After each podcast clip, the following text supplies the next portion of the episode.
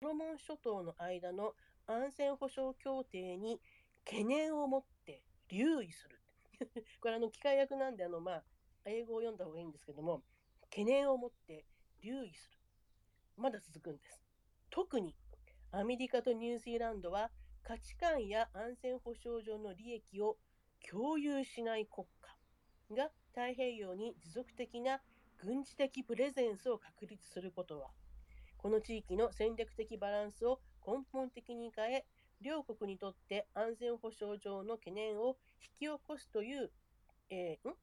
懸念を共有しているとね、もう明確にね、中国をね、批判してるんです。なんで、もこれ、これだけでも、あの、私が TBS ニュースをディスインフォメーションと言ってくださ、言った、言ったことが、あの、全くのね、とんでも発言でないことをご理解いただけると思います。えっ、ー、と、いろいろ気になることが多々あるんですが、あの、これブログに全部書きました。要点、要点は3つだけ挙げました。えっ、ー、と、ニュージーランドが、まあそういったその、あの、プロ、プロ、プロチャイナだった、えー、まあ、ある意味でまだ未だにプロチャイナでもあるんですが、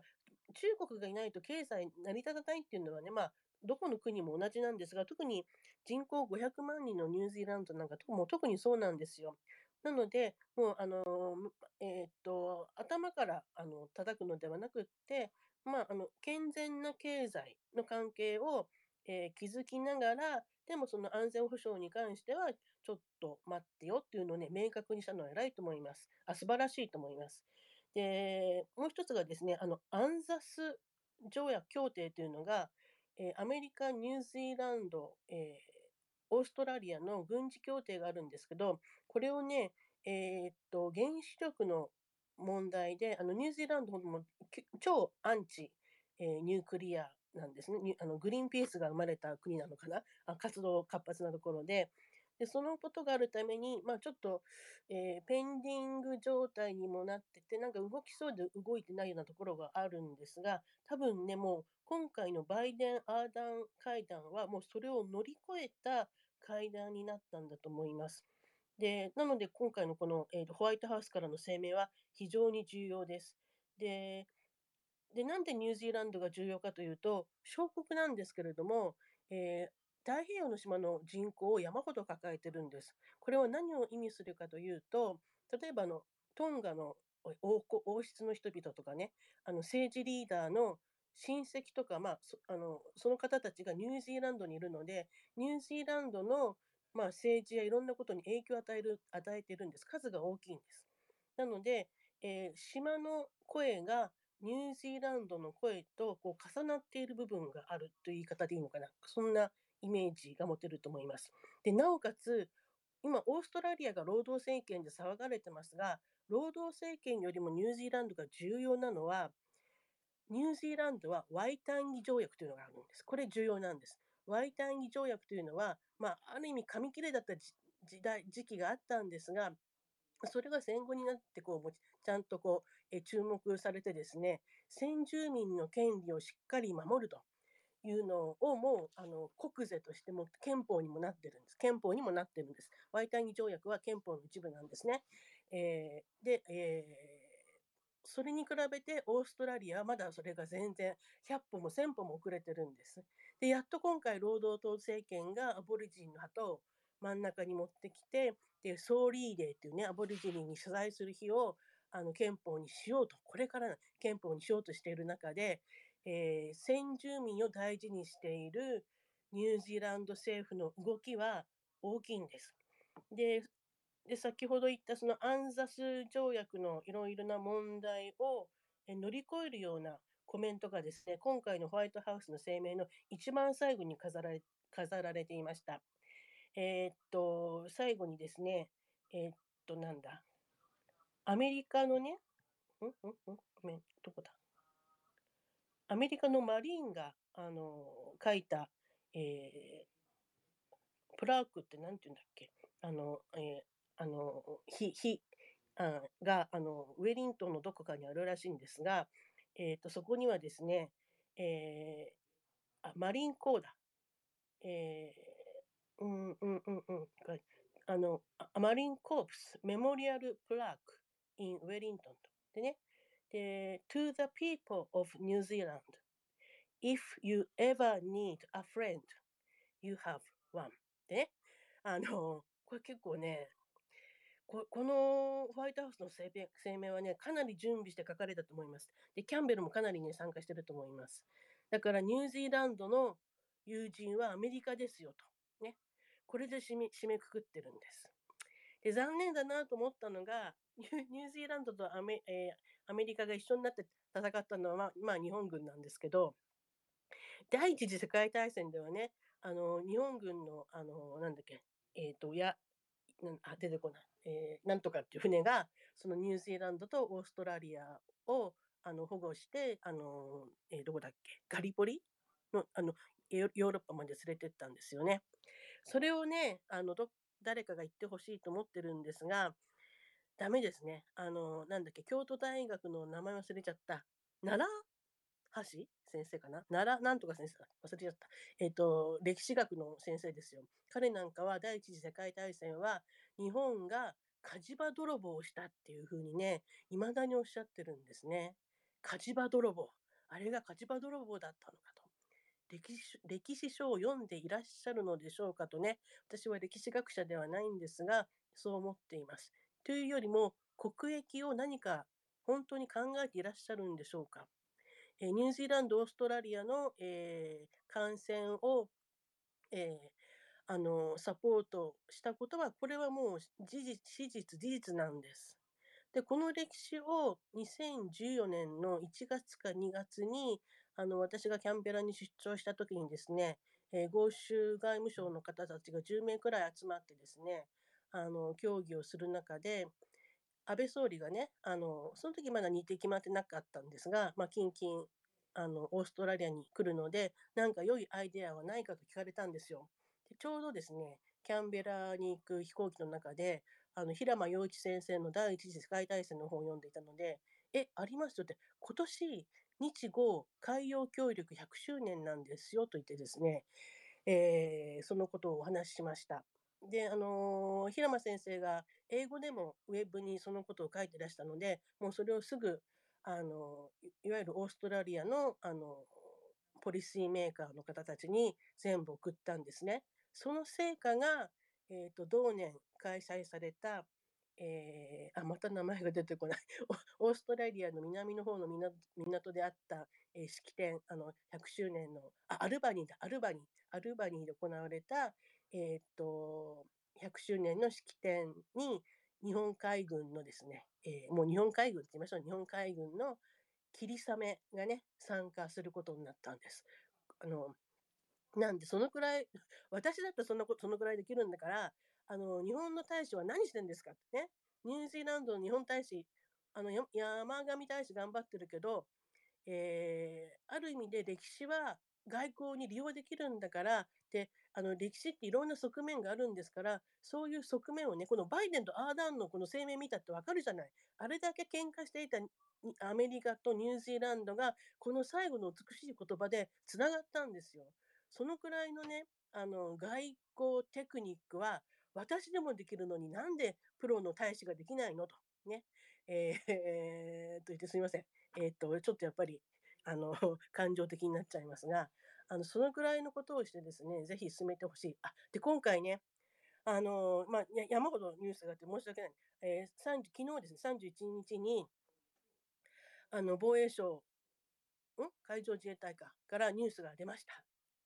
やっと出ても言えるようになったんですけど、えーインド太平洋派遣で、えー、とちょっと今あの国の名前を忘れましたが、パプアニューギニア、バヌアツ、ソロモン、パパラオ、あとどこだっけあ、ニューカレドニアと何カ国かあの太平洋島しょ国がメインのインド派遣が、えー6月から10月ってすごい長い期間ね行われて私がはっと目を留めたのがあの霧雨がアルバニーに行った2014年安倍総理豪州訪問のフォローアップとして、えー訪問したあの霧雨がそこに入ってたんですね。いやどっかで会いたいですね霧雨に。はい。長くなったと思いますが、あ誰かの、えっ、と、コメントしたい人とかいます？えっ、とね、はい。もういいのかな？みんな、招待してますよね、私。いいですか？コメントしたい人とかいませんか？大丈夫勝手に話していいですよ。いいはい。はい。で、ソロモン諸島の人も遠山大使のコメントは怒ってます。もう私全部ばらしてます。はい。えー、ということで、よろしくお願いします。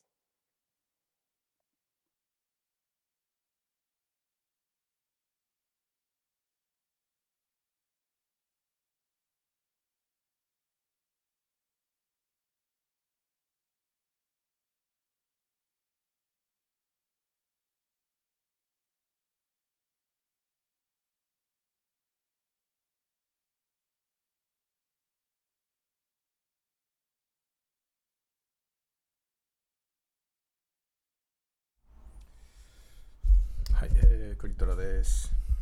はい、今はね、ララえっ、とラ、ライブかなライブなんだってんでしょうかね。まあ、えっと、その、早川さんね、早川さんのね、えー現地からの、現地からの、えーリポートを、えー多分オン、えーオンタイムだったと思いますけどね。私も途中から後半15分ぐらいだけ、まあ、全体40分のあれですね、えー6月1日の、えーまあ、彼女のね最最初のリポートです、えー後半きから聞いちゃったんで、えーちょっとリマインドリマインダーがあれがちょっとねあ私もぼーっとしてたんであ、まあ、リマインド機能を設定してたはずなんですが、えーでこれね、えーっと後半だけちょっと聞いた時点での、えー私のちょっと感想っていうかねまあ、お話ししようかな。まあ、前半聞いてないんでね、ななんなんかちょっと、あ後で、えー前半聞いとけばよかったなっていうふうに思うかもしれないけど、まあ、あんま時間もないんで、えー今聞いていただいてね、まあ、まずこの TBS のね、犯罪レベルのこれディスインフォメーション、えーまあ、大きい、大きい外傷のね、あ内容の、まあ、えーまあ今回の概要ですね。に関してね、日本の TBS のね、これ昨日私がちょっと取り上げましたよね。えーまあ私も見てみました。TBS の、あの、えーっと、まあ元、えーも元大使ね、遠山大使だったかな。えーっと、これが、ど、どこの大使なんだ？南洋の、えーっと、まあ、パパラオだったかどこだったか、ね、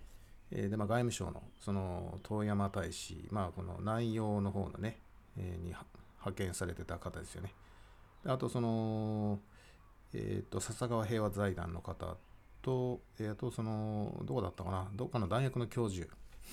うん、まあ、3人か4人、ね、それで、で、TBS の、あの、よく、あの、司会務められる、ね、ちょっと、まあ、有名な方だと思うんだけど、ちょっと名前出てこないけど、私テレビ見ないんでね、TBS のそのアナウンサーっていうか司会、司会者もよくやってる方、報道番組のね、そう、TBS の記者なんでしょうね。記者上がりのその方だと思うんだけど、まあ、そのテレビ番組をその、えーツイートされていた動画を見たんですけど、で、まあ、正直ね、あのその時点でその早川さんは、早川さんというのはそのあちらでこの、えーその安全保障のそのアドバイザーやってる方ですね、現地で。で、だから現地の政府に、あの、えーなんて言いましょうか、えーコミットしてる方だと思いますけどね。えーだからその日本政府とはまた別な形で、えーまあ、国連の職員っていうことでもないんでしょうけど、ね、ちょっとその辺、あの、えーはっきりまだ私もこうチェックしてないんで、あれですが、ただ、面白いですよね。あ彼女彼女の話ね。うん。あ、いいこと聞きましたよ、皆さんね。ちょっとこう、ドーンとね、えー心にこう迫ってくるようなあ瞬間ありましたよね。うん、なんで、まあ前半聞かなくてもいいかなと。ね。えーまあ全部聞いてもいいんだけど、あちょっとやっぱり、えーまあ、他にやることもあるんで、えーで、とりあえず皆さんにね、このや、やはりこの方面白い。うん。で、あの、やっぱりこれね、聞いてると聞いてないだね、中国の出方だとか、アメリカの今のね、南洋政策だとか、えー日本がどう関わってるかとね、よく彼女を通してね、これ見えますね。まあだからね、マスメディアの報道なんかね、聞いてたら全然わかんないですよね。うん、でそれがね外その外務省のその大使クラスの人、まあ、大使クラスというか大使を務め務められた方の話を聞いてもピンとこないわけですよ。っていうか早川さん的にはこうやっぱりこう事実ではないっていうか誇張が入ってるっていうかまあまあはっきりこうディスインフォメーションですからちょっとねデタラメみたいな話でしょ。えーなんでこれはちょっとやっぱりね国益を損損ずるしあのまあやっぱもそれがね公共の電波に乗るってことはやっぱりこう問題があると。あーね、今リスナーは4人ですか？私入れて、えーだからでもその4人ね皆さんもぜひねあの登録してくださいよ。ね。えーこのぜひ。ででその彼女もねすごく頑張ると思うんですよね。そのリスナーが増えれば。まあそれでその南半球に今おられるわけで,、ね、で日本のリスナーがたくさんいれば、うんね、あのやはりこういろんな情報をね彼女からこう、えー聞き出せると思うし、えーでですね。でまあちょっとその私のねワードプレスの方にその早川さんの、えー公式のサイトだとかこう貼り付けてあるんで、えーであと皆さん自身でねこうググってもらってもいいですし、まあ、この早川理恵子さんですね。日本日本の大学でもいくつかこうその教えられていた経験があるんじゃないですか。どこどこだったかな。えーっと青山だったかどこだったか。うんなねちょっとねあちょっと大学ちょっと忘れちゃったけどいくつか。日本で教えられることもあるし、まあ、今は現地で、えーね、あ活動されてるってことで。で同じような方を探そうと思ってもねでこうやって配信をしてくれる人なんてままずいませんから、うん、まず皆無だと思うんで、うん、だからこう、えーぜひねこの,、まあ、その応援するというか、うん、まあで私は特にこれね今の段階で私はねまだリスナーが34人しかいないいなかった今回いなかったいなかったですがこの段階でちょっと私はあのこの方はね将来っていうか今後ね非常に大事になってくると。日本の外交であったりねいろんな、まあ、アドバイアドバイザリーとしてあので日本にねあの帰ってこられる時なんかはまたえーね、またここいろいろなところで、まあ、テレビには出てこないかもしれないが、例えばその、え参政党のね参政党のそういった、えーが議席を取れば、うん、そこで、えーそこでそのちょっとこう、えー内容のね外交政策に関して、えーまあそのこの早川さんから意見を聞いたり、えーみたいなことがだから現行の政府ではねまあなんか安倍安倍まあやっぱりこう安倍晋三氏はねこうこういったあの彼女にそのアドバイスを求めることあったみたいです。安倍さんってさいろいろこう悪く言われてるけどやっぱりね今日のちょっとお話でで私ね安倍さんにこう二面性があると思うんですよね。安倍晋三って。でで本当にねあのなんていうのかな。まあやっぱ外交彼は彼は優れてる。日本のこの、えーね、数ある首相の経験者の中でも本当は安倍氏は本当にこうピカイチだと思うんですよね、まあ、こそういうそういうのも分かるわけです。こういうところでね。で結局その日本のメディアがさこれ安倍叩きやるわけじゃないですか。ね。そうでしょ？今だって叩かれてるわけですよ。でそれってやっぱり叩かれる人っていうのはやっぱりそのでこれなぜ叩くのかっていうことをね私たち考えなきゃいけないわけです。あ悪いから叩かれるんだろうと。じゃあ本当ですかね？メディアはその何か思惑とかメディアはメディアでその叩くことによって何か意図するものがあるんじゃないでしょうか、うん、だから特に政治家の場合ね、まあ、もちろん政治家の側にもこうメディアを利用したりね。っていう、まあ、お互いにその、まあ、依存関係にあるんだけど、えー官僚もそうですね。でもそこのね表のところだけを見てねまあメディアがこう言ってるからあれ悪いんだと。いう話ではないと思うんですよ。でまさにね実際にその政治家が何をしたのか。どういう情報を拾ってですね収集してそれでどういう行動を取ったのか。ね何を残したのかっていうのねやっぱそこを見なきゃいけない、ね、いわゆるそのジャーナリストっていうかその新聞記者と同じ、うん、まあ実際に私たちそんな時間もないしまあそういった権限もないからまあ、例えばそのが総理の外遊に一緒にま同行するとかね、現場で何があるかなんてね、実際に会会談がどうかなんてのはね、取材することはできないです。ね国民、一般の国民はね。えーだけれども、こういったその国民の目線で、まあ、国のためにね、まあ、あるいは地域のために、まあ、実際に何が起きて、ね、どういう意味を持っているのかそれを持っているのかっていうことをねこうきちっとこう、えー、伝えてくれる人がこうまあいるわけじゃないですかまあ早川さんはジャーナリストじゃないけどまあでもこういう配信をすることによってね、まあ、そのジャーナリスト的な部分が、まあ、今、えー、まあ、そういった側面を持ってるわけですよ。だから彼女自身もそういったことを伝えたいっていう気持ちがあるわけじゃないですか。あでもそこでそのね、えー、まあ、なかなかこの視聴者がいなかったりっていうことだと、えー、やっぱこう張り合いもないだろうしで、まあ、こういうねその、まあ、雑談雑談ではないんでしょうけどなんで、まあ、雑談チックですよね今パッと聞いて。うん、で本当こう思いつくところをこう話されてるっていう、うん、感じはやっぱり受け止められるし、でまさにこういうね話っていうのはさなんかこう雑談的な感じで聞く、ね、聞けるっていうのはいいと思うんですよね。またこれはこれで。でまあ毎日配信今のとこされてるみたいなんで日々ね。えー、ですのでぜひねここからこう、えー、まあ何かしらねあのこの南洋世界とかね南の世界ってなかなかこう、えー、普段ね日本にぼーっと生きててもまずその関心持つことまずございませんから、ねまあ、せいぜいあの旅行で観光でちょっとね、えー、そういうのがあるぐらいでさあ仮にあるとしても。でやっぱこの国際政治だとか、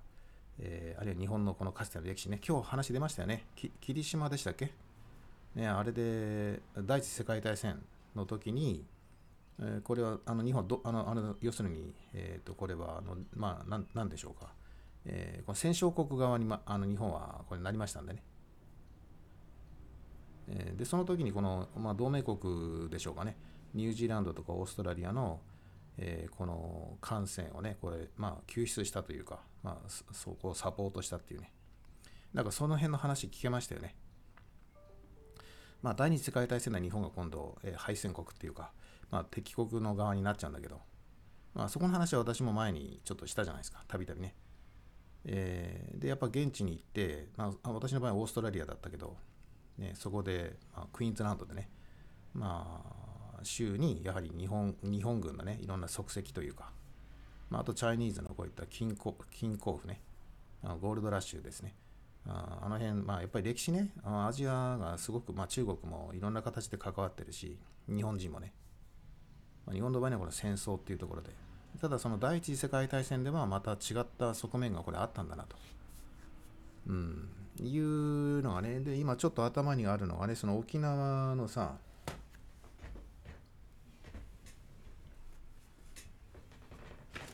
沖縄のさえー、ねこうあとこれは第二次世界大戦なんだけど1942年ね3月。えー、これを、めぐみ、えー、めぐみ、えー、龍之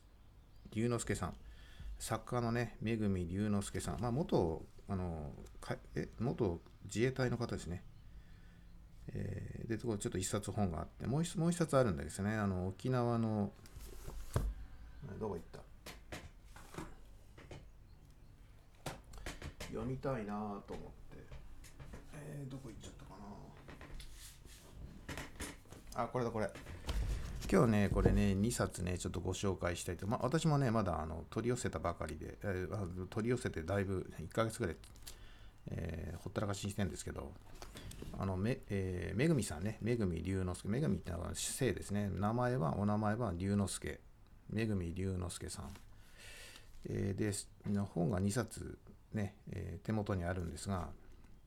一冊さっきね、敵兵を、一冊のタイトルはね、敵兵を救助せよ。えー、駆逐艦、えー、これは、えー、雷じゃ、雷とか言って、なんて読むのかな？えー、ごめんなさいね、雷とか言ってちょっと何て読むのかわからないです。えー、駆逐艦あ、雷じゃないと思うんですが、えー、まあ、よくほらライ、ライデンとかさ、なんかそういう、あれあれは戦闘機っていうか、あれですけど、えー、でこの工藤長工藤艦長と海の武士道っていうね、えー、敵兵を救助せよ。英国海軍士官が称えたこれぞ誠の武士道。まあ、あの、これ救出したんですよね。え敵兵422名を救出したんですよ。でこういう歴史が例えばあのあるんだけどあの日本人にはこれ伝わってないんですね。で外国の方が知ってるんです。英国海軍なんか知ってるわけですね。まあ、英国国民はどうかわかんないけど。えー、でこういうね、えー、でもう一つがこの、えー、昭和天皇の艦長で沖縄出身提督、ええー、これカンナあのえ？カンナのり？のりかずというのかな？ちょっとごめんなさい読み方がねまあカンナあ提督。ね。でこれあの昭和天皇がですねえこのお召し官っていうんですよね。あお召し官官長お召し官官長を務めた海軍、えー、海軍少将が当時ね、えー、ででこの、まあ、沖縄県出身なんですよね。でこの方は、えーね、非常にこの昭和天皇で信頼されていたというね。であれですよね。今私はあの湘南に住んでるんですけどえー、この実はねこの、えー、このかん、えーと、この沖縄出身提督ね、えー、カンナ、えー、まあ艦長ですねこの方ね、えー、でこの昭和天皇のお召し官の艦長です。でこのこの、えーと、お召し官でですねえっ、と昭和、まあ、天皇というか昭和天皇になられる皇太子の時代ね、えー、その日英日英同盟がこれ破棄されてその翌年ですかね。えー、まあだから1921年に破棄だから22年かな、まあ21年か22年の時に、えー、これ横須賀？横浜かな。からこれあの出港されて、ご出港してですね、えー、まあこの今湘南の海前を、これ葉山、葉山、あその三浦半島の前通ってね、で当時その大正天皇が、えー、まああのごご、うん、そのね、ちょっとたい、なんていうかな、お体、そのご病気で、えー、療養中でね、で、あのその、だからそばを通って、葉山御用邸のところね、で、その、その間がですね、えー、まあ、これ英国に向かっていくわけですが、その英国、ジョージ5世のね、あその、まあ、艦隊式かなんかだったと思うんですけど、で当時、その英国とのその同盟も関係も切れてて、でなんとかその同盟をですね、えー、このままずその再考というかあの再びちょっとこう考え直して考え直してほしいという形でこういくわけですよね。でそこに、えー、その通訳として同行した方がここの湘南の出身のその、えー、ね、方でねでこれはその敬虔なクリスチャンの方で山本、ね、山本なんだかなえー、何何次郎だったかな、えー、まあまあそういった今もあるんですよ。山本家がこうね、えー、のその寄付によってね公園が残ってたり、まあ、黒松が残ってたりね。このこの辺一帯のその地主であの湘南のそのリゾート開発をこう、まあ、中心的な存在ですねそのその山本、えーえー、なんだっけね進次郎じゃなくて、えー、なんかじょじょ、えー、忘れちゃった。で、まあ、その方々がここの出身で、まあ、次男なんですけどね。えー、でで次男の方でで、この方はね、昭和天皇のその、まあ、皇太子時代からのその通訳ね、フランス語のその、えー、まあ、通訳、まあ、家庭教師というか、になられるんですよね。で、軍の方に、海軍の方にこれ入られて、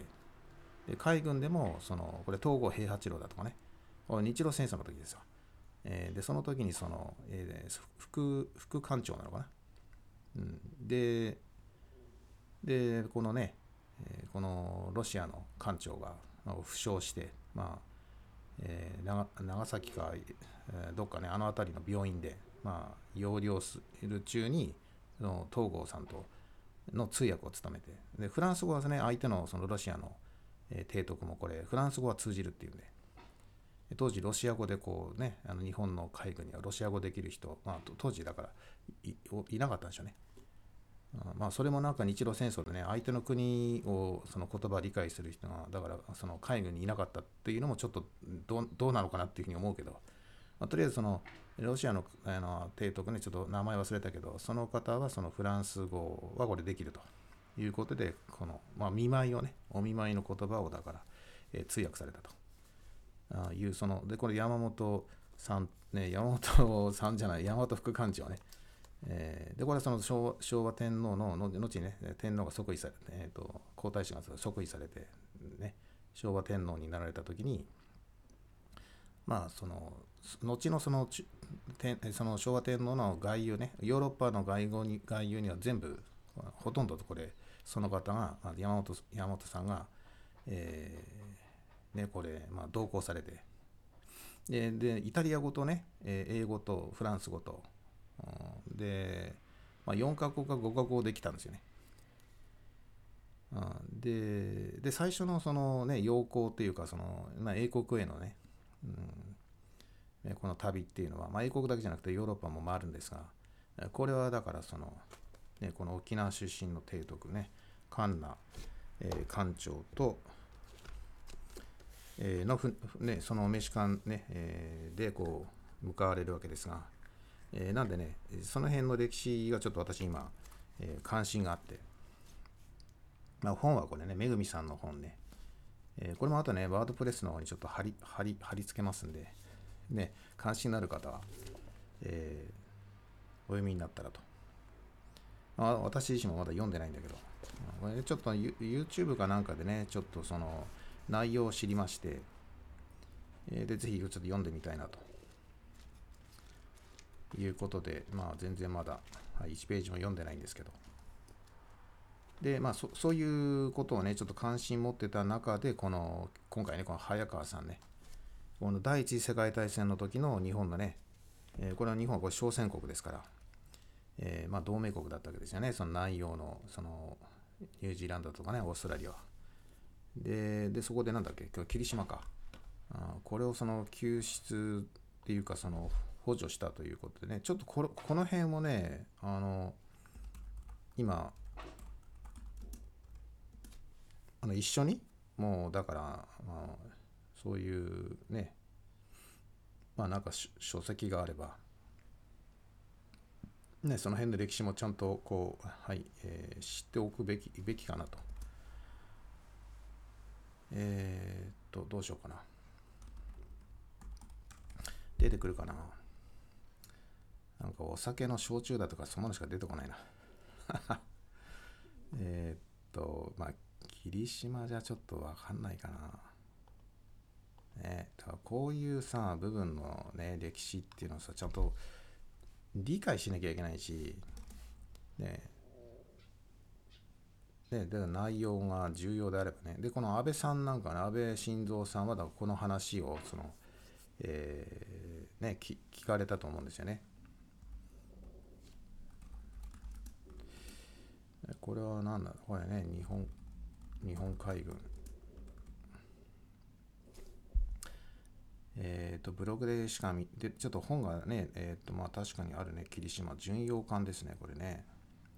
これだと思うんだよね。で、これ、ここからちょっとヒントを、えー、巡洋艦か。で、これが、その、オーストラリアとかね、っていう話でしょ。今日のねちょっとあの早川さんのお話の中に出てきたでなんか乳児、えー、その場所もなんか地名が出てたけど今思い出せないね。ニュージーランドって500万しかいないですか？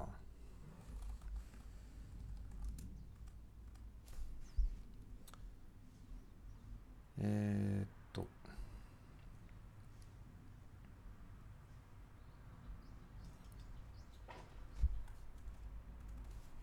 第1次。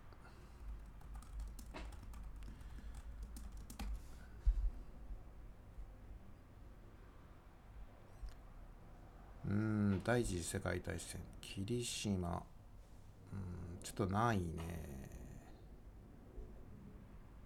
もう一回ちょっと聞き直さないといけないなほら。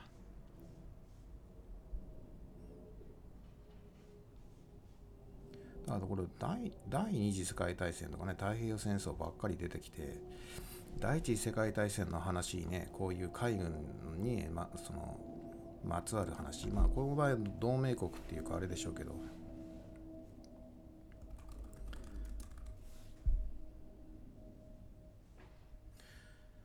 えっ、ー、と霧島じゃあもうしょうがないからちょっと霧島だけちょっとはいえー、ちょっとここでね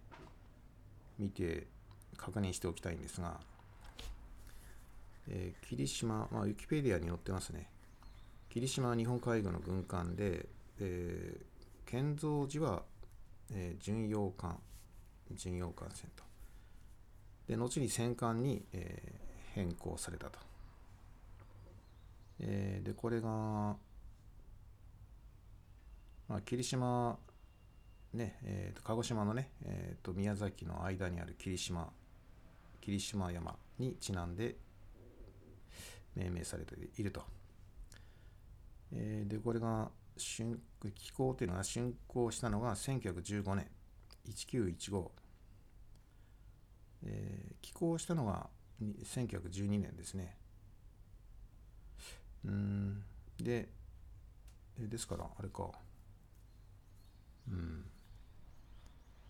まあ、第一次世界大戦ね。でどんな感じだったかっていうとこれが活躍されたのがね活躍したというかその内容にいったはずなんだよね。ちょっとその辺がこう、えー、太平洋戦争。あないね。ちょっとこれ完全に。ウィキペディアに載ってないわ。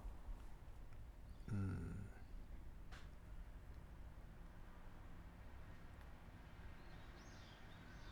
第3次ソロモン海戦、えー、だからこれはもうこれこれ第二次世界大戦ですからね。ちょっと違うんだよな。確か第一次世界大戦の話だったもんな。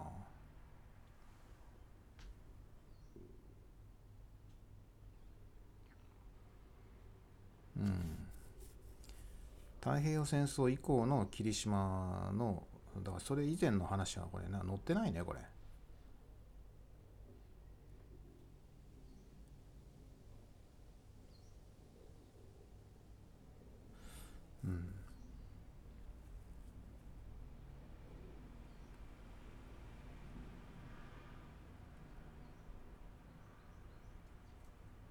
何やってたんだろうね、うん、だから竣工してからそのうんないね。まあでも第二次世界大戦で確かに、えー、ガナガダルカナダ島だとかねこう言っているんですよね。投入されてまあ大体日本の艦船ってその、えーね、南洋の方に行くわけですから。ヘンダーソン飛行場だとかね。いろいろ。サウスサウスダコタ。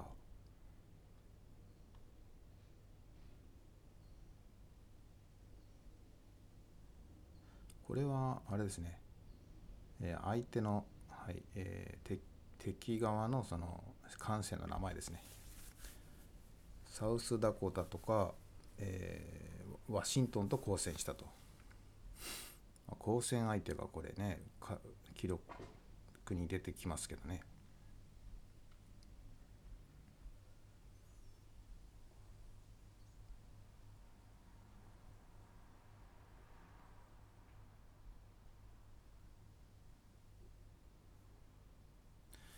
まあでも竣工したのがに、えー、さっき寄港した時にはだからの第一世界えだ、まあ、竣工したのがもうそのそもそもえー、1915ですからその第一次世界大戦に参加できないですね。終わってるんで。でその後にあれだよねそのねこの内容のね委任統治これ日本をこれ任されるんで、えー、小選国になったんでね。でその時に、えー、これ言ってるはずなんだよね。霧島。でその時の話だと思うんだよな。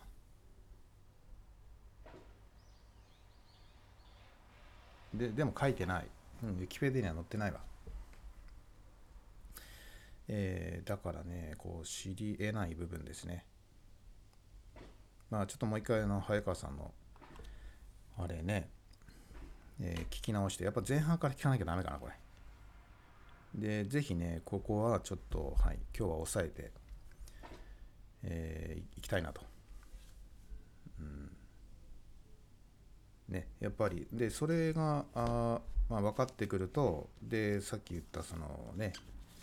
この昭和天皇の官庁をね、沖縄提督、沖縄県出身提督、えー、神奈則和っていうのかな。まあちょっと違うような気がするけど。でねもう一つはこっちはね本当に英国海軍でも有名な話になってるらしいですけど、えーこれ口かイカズキかな？イカイカズチか。イカズチっていうのかなこれ。雷じゃちょっとね違う読み方違うと思うんだよね。で、このね、これはもうだい、その、この、えーで、この、あれだな、昭和天皇の官庁の方はこれ、大正、大正時代ですね。大正天皇が、だから、その、ご病気で養生されていたね、葉山にご用邸いられた時の話ですから。えーで、で、こちらのもう一つの方は、ね、敵兵を救助せよっていうのね、まあ、これあのワードプレスにちょっと貼り付けといて、まあ、私も読みますしででこのもうね、えーだからその霧島？その霧島の話もねこれちょっと今合わせて、うん、あどどうせこれね、うん、こういう帝国海軍のさ、えーこういうね必死というかねまああこれしこれちょっと知っとかなきゃまずいと思うんですよね。こういうのを知らな知らないから例えばその、まあ、まあ言いたくないけどやっぱりその、えーね、そういう日本のこのエスタブリッシュメント、ね、の人たち、まあ、元ねその海海軍士官だとかそのもも、ね、そういった方でもこれがいなくなるわけじゃないですか。ね、もう今いいないでしょあのなあの中曽根康弘氏で氏でもさあ当時その太平洋戦争時代さ、えー日本にいなかったんだね。海軍の出身でしょ、あの人。ね。で、のまあ、あの、内務省のね。で、なんか、あの南洋にいたんですよ、あの人ね。南洋で、日本がこの、いろいろガダルカナルとか、なんかいろいろ激戦やってる時に、ね、あの方は、なんかふ船で、その、艦船の名前はわかんないけど、えーそこで、ね、補給船かなんか知らないけど、そこで毎日酒食らって酔いつぶれてたって話ね。あのどっかで聞きましたけど。ねその逸話として。でもうそろそろ日本がああそろそろ戦争終わる頃かなって言ってこう毎日過ごしていたと、うん。ねいうこともこう耳にしますがなるほどこう総理になる方っていうのはやっぱ違うんだなと。ね。まあ、思ったりもしたわけですが、まあ、そそこはちょっとまあ余談としてね、えーちょっともうこの、まあ、世界のね、海軍史に残るね、まあ、その逸話ね、中曽根さんの方じゃないですよ。そっちじゃなくて、こっちのね、えーこの早川さんがちょっと今日ね、えー少しこう紹介して、なこのね、言及された、えーその霧島のね、活躍というか、まあ、そこの霧島の艦長だとかね、まあ、これも武士道なのかなと思いますね。まあ、敵味方隔てなくねやっぱこうはいいやいやまあこの、えー負傷をあるいはねもう救救助しなきゃいけない状況っていうところでこうまあねこう判断をしてね、えーまあこれそういったことをちょっと知っておくべきですよね。はい、まあじゃあ今朝はそういうことで、まあもうあれだな、お昼近くになってますね。午後はね、ちょっとまた今日授業あるんで、まあ、午後っていうか夕方近くから始まるんでね、その準備も含めて、まあ、あの昼飯食べてね、また、えーもう一度配信するかもしれないですね。じゃあ、まあ、ちょっと短めに、どうもね、皆さんご視聴ありがとうございました。ぜひね、この早川さんね、あの早川さんの、これですよ、ツイツイート、えーツイートと、えーで、あとはね、あ、そうそう、これもついでに、あこのね、ブログはこちらです。あの、これ、ここでですよ、ここ。えツイッターでもいいですが、あのできればね、このブログも出されてるようなんで、でこの読者になるっていうねこれ右上のはいえー、でここでそのあの招待受けるというかあの配信の時にね、えー、こう入っていけるんじゃないですかね。でちょっとこれちょっとあこれねちょっとクリックしました、まあ、これブログの読者になってで72名ね今購読者もちろんもちろんお金かかりませんし。でぜひね皆さんもこれねヤシの実通信、えー、ね、早川さんのドクター早川さん、えー、で太平洋ね渡り歩いて30年ずずっともう人生も半分以上ねあのえーと、この内容にこう、えー、費やされてる方ですね。なかなかこういった方いらっしゃらないと思うんで。でまあ、ね、ログインして読者になっていってでまあ皆さんと一緒にねこの早川さんからもたらさもたらされる情報手がかりねいろいろこう、あの、まあ、当のブログ当、当ブログというか、当チャンネルね、でもこう、えー、まあ、私のね、この、いろいろ話の中で、えー、まあ、えー、こういう情報源ね、一つソースソースとして、だから早川さんはみたいな話をすることがあると思いますね。まあ、すでにしてるけど。えー、で、ああ、あの早川さんね、みたいな。で、ね、やっぱこういうのはね、だからそのメディアでなんかテレビでこんなこと言ってましたねみたいなのは、これは誰でも誰でもできる話だし、で、ろくでもない情報なわけですよ。それってね。あその新聞、テレビなんてな。で、だからこうきちっとした情報をね。あで、まあ国民目線っていうか、あまあ国益に立ったね。えー、でも逆に言うと今のメディアって国益に立ってない報道をしてるわけですよね。あるいは国民目線じゃないわけだ。だからマスメディアって言っといて、マスコントロールメディアなんでね、私から言わせれば。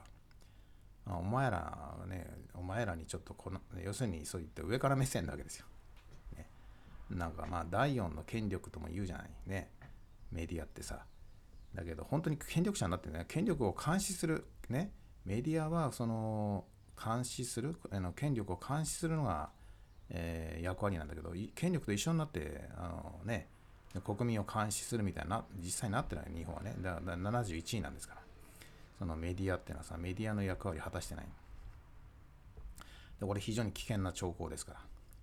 ね、戦時中、戦時中というか、戦時中もそうだったし、戦前もそうだったんですよ。非常にこの日本のメディアってのはね、危険な存在なんです。ね、歴史がもう証明してるんです。ね、とんでもない目にあったわけですから。えー、なんでねだから今もこんな霧島の話なんかで出てこないところがその、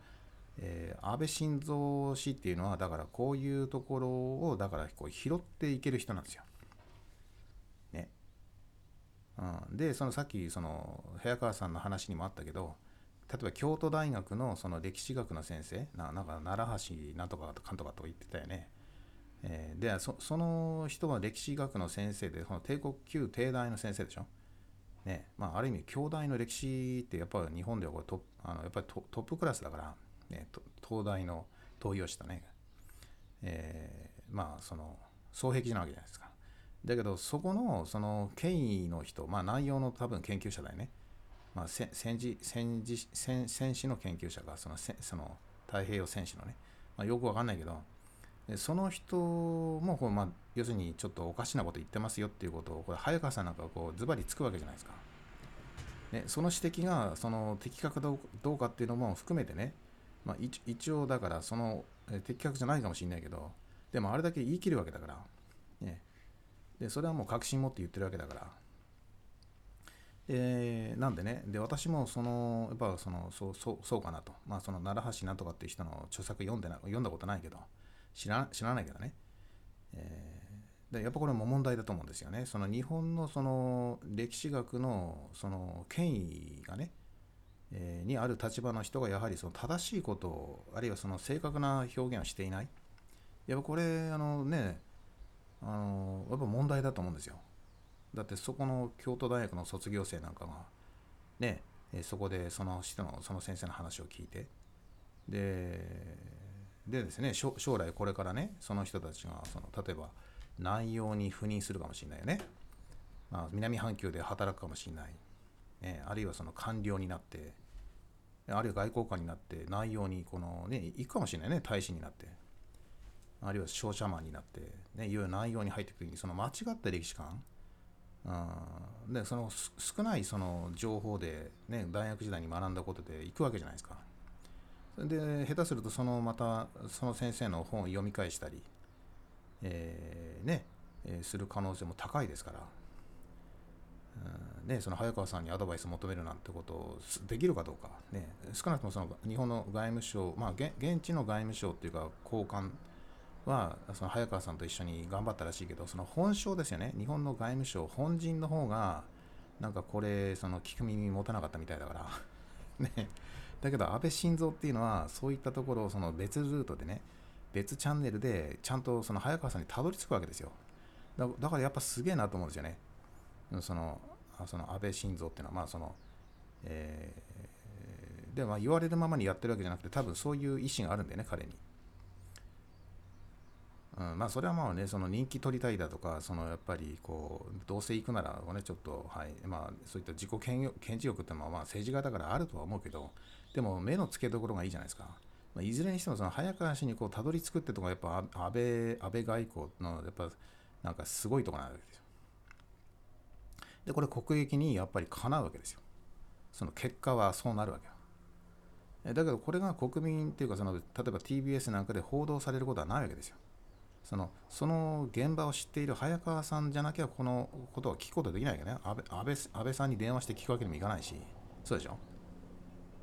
だからものすごい価値を持ってるわけですよたたたかだかこういったそのそのまだまだリスナーがさブログの方も70数名でしょこれ。で皆さんぜひこれ登録ねぜひはい。でまあできる範囲で構いませんからこう拡散してくださいよ。やっぱここういう研究者だとかあれ？また来たな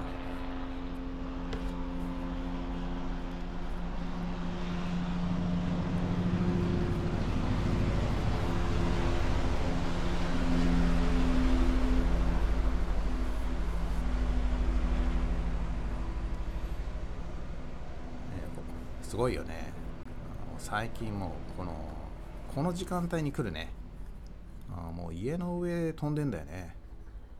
あ数百メートル上ですよ上空、うん、これ山山の中に立ってるから家がさ余計うるさいんだよ。いやねもうちょっとあれはなんヘリだなあれ。うっさいな本当に。えー、でですねだからこういうね、あのこういう方がやはり、えー、しかるべき地位ね、まあ、まあ、将来ですよ、日本のこの国政っていうかね、日本今危機じゃないですか。ね、あの、緊急事態条項。これ、この参院選でさ、与党が対象しちゃったら、もう次の衆院選でもう会見、会見、ね、緊急事態、緊急事態と。いうオンパレードになっちゃいますよ。うん、もうこれも絶対必要だと。もうマスコミなんかもう間違いなくその緊急事態必要だと。でいろんなもうその話ばっかりもう想像つきますわ。必ずそういうふうになります。でこのだからこの参院選でその与党がね圧勝するようなことになったらもうその後もメディアがねもう体制抑散会ですよ。ああ。もうねこれやばいことになりますよ。うんででね、ワードプレスにちょっと貼り付けましたけど、やっぱこの、まあ、このえー、とこの97条ですね、えー、憲法のその人権をその、まあ、絶対に守るんだっていうね、えー、これが要するに、えー、修正されちゃうんですよ。人権っていうのは、だから、その緊急事態条項の発動された中では人権はなくなるんですよね。制限されちゃう。で拷問はこれ絶対に禁止だってことに現行の法律ではなってるけど憲法ではね。これはだからその時と場合に限るみたいになるわけこれね。拷問もありえますと。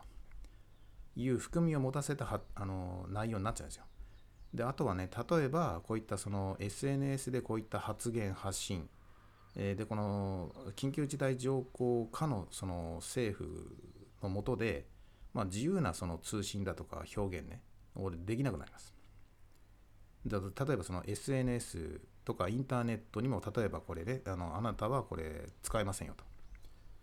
うん、ネットやっちゃいけませんよみたいな。具体的なそういった措置。で違反すればこれ、まあ、拷拷問ってことはないけど、まあ、いろんな処罰の対象になる。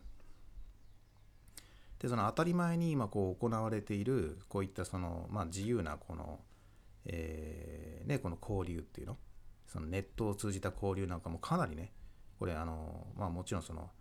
完全に、えー、これがその排除されるケースもあり得るだろうし、うん、で制限される。だこんなもんだってそのアカウントバンされたり日常的にあるわけですし。ね。で今なんかサイバー部隊。なんかその警察法を変えてさその今サイバー部隊いますからね日本はね。でそういったところも実実その稼働してくるわけですよ。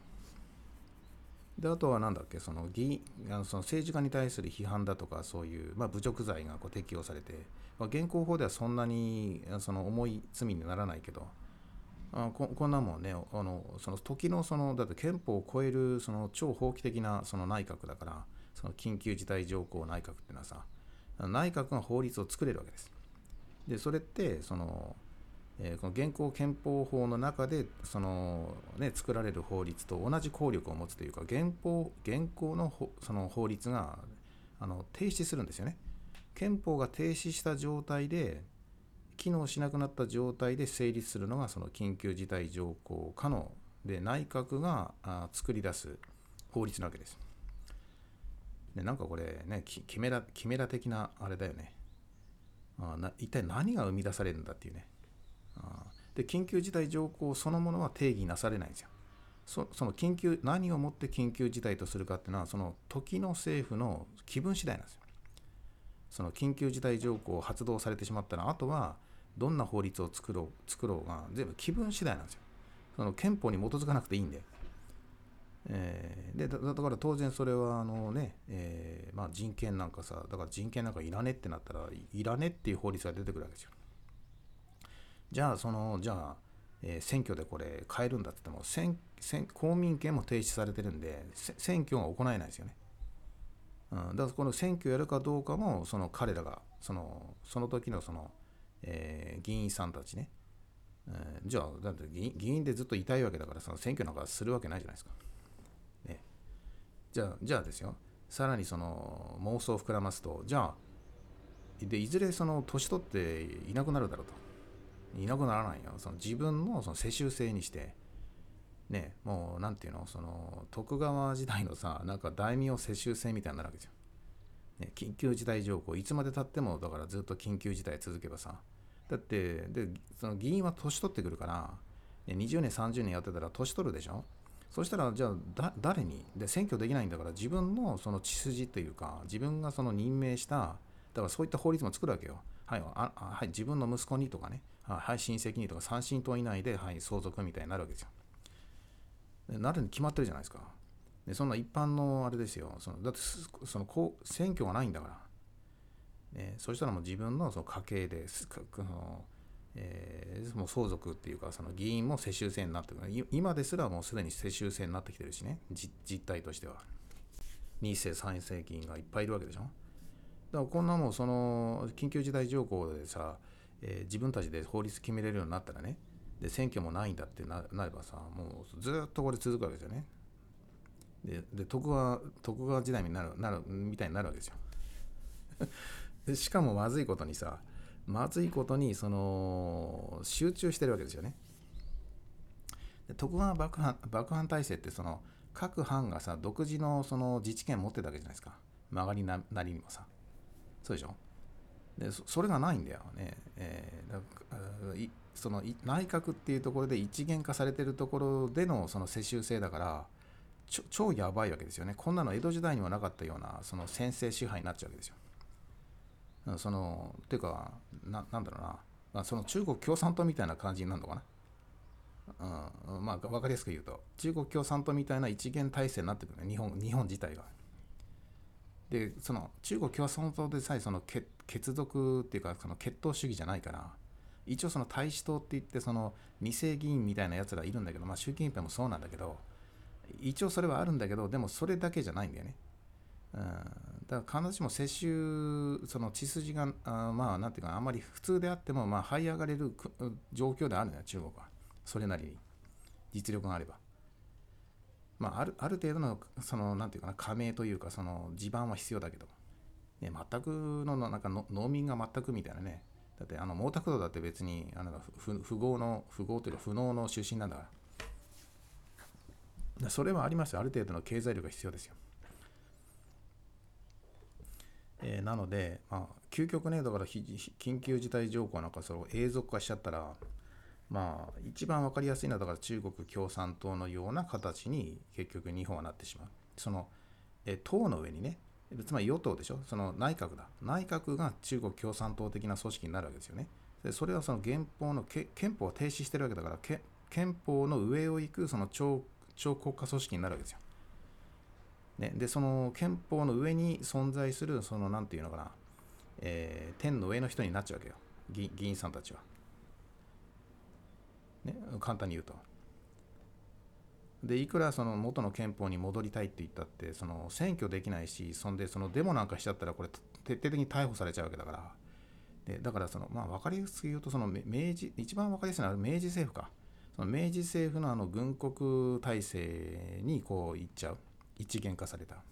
ね、廃藩置県やって一元化しちゃったわけでしょ。だから第二明治リストレーションというかそのもう一回明治維新これねじゃあ体験しましょうかって話なんですよ。で実際に明治明治憲法下では緊急事態条項っていうのはあるんですよ。だって緊あの緊急事態条項っていうのは戦争交戦権を持っている国がこれ持つんですよ。だからそので現行の平和憲法って公選権認めないからあの緊急事態条項はこれ作れない。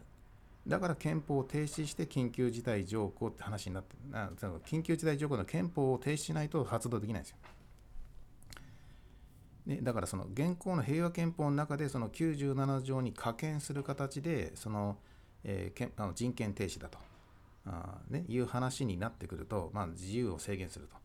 えー、いう話になってくると、ね、でこれって要するに憲法を停止しないそして別なそのなんかキメラ政府っていうか、ね、別なその法法体系、ね、新しい憲法まあ、新しい憲法というか憲法を上回る新しい法律ですね。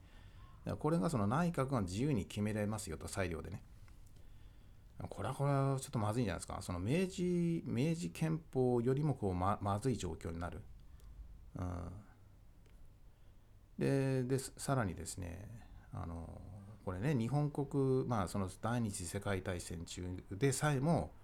あの非常事態条緊急事態条項はあったんだけど結局それを使うことはなかったわけです。ね、あの戦時体制の中で、ね、第二次世界、まあ、太平洋戦争の中で、えー、日本はこれあの憲法ね憲法明治憲法の中に、えー、緊急事態条項はあったんですよ。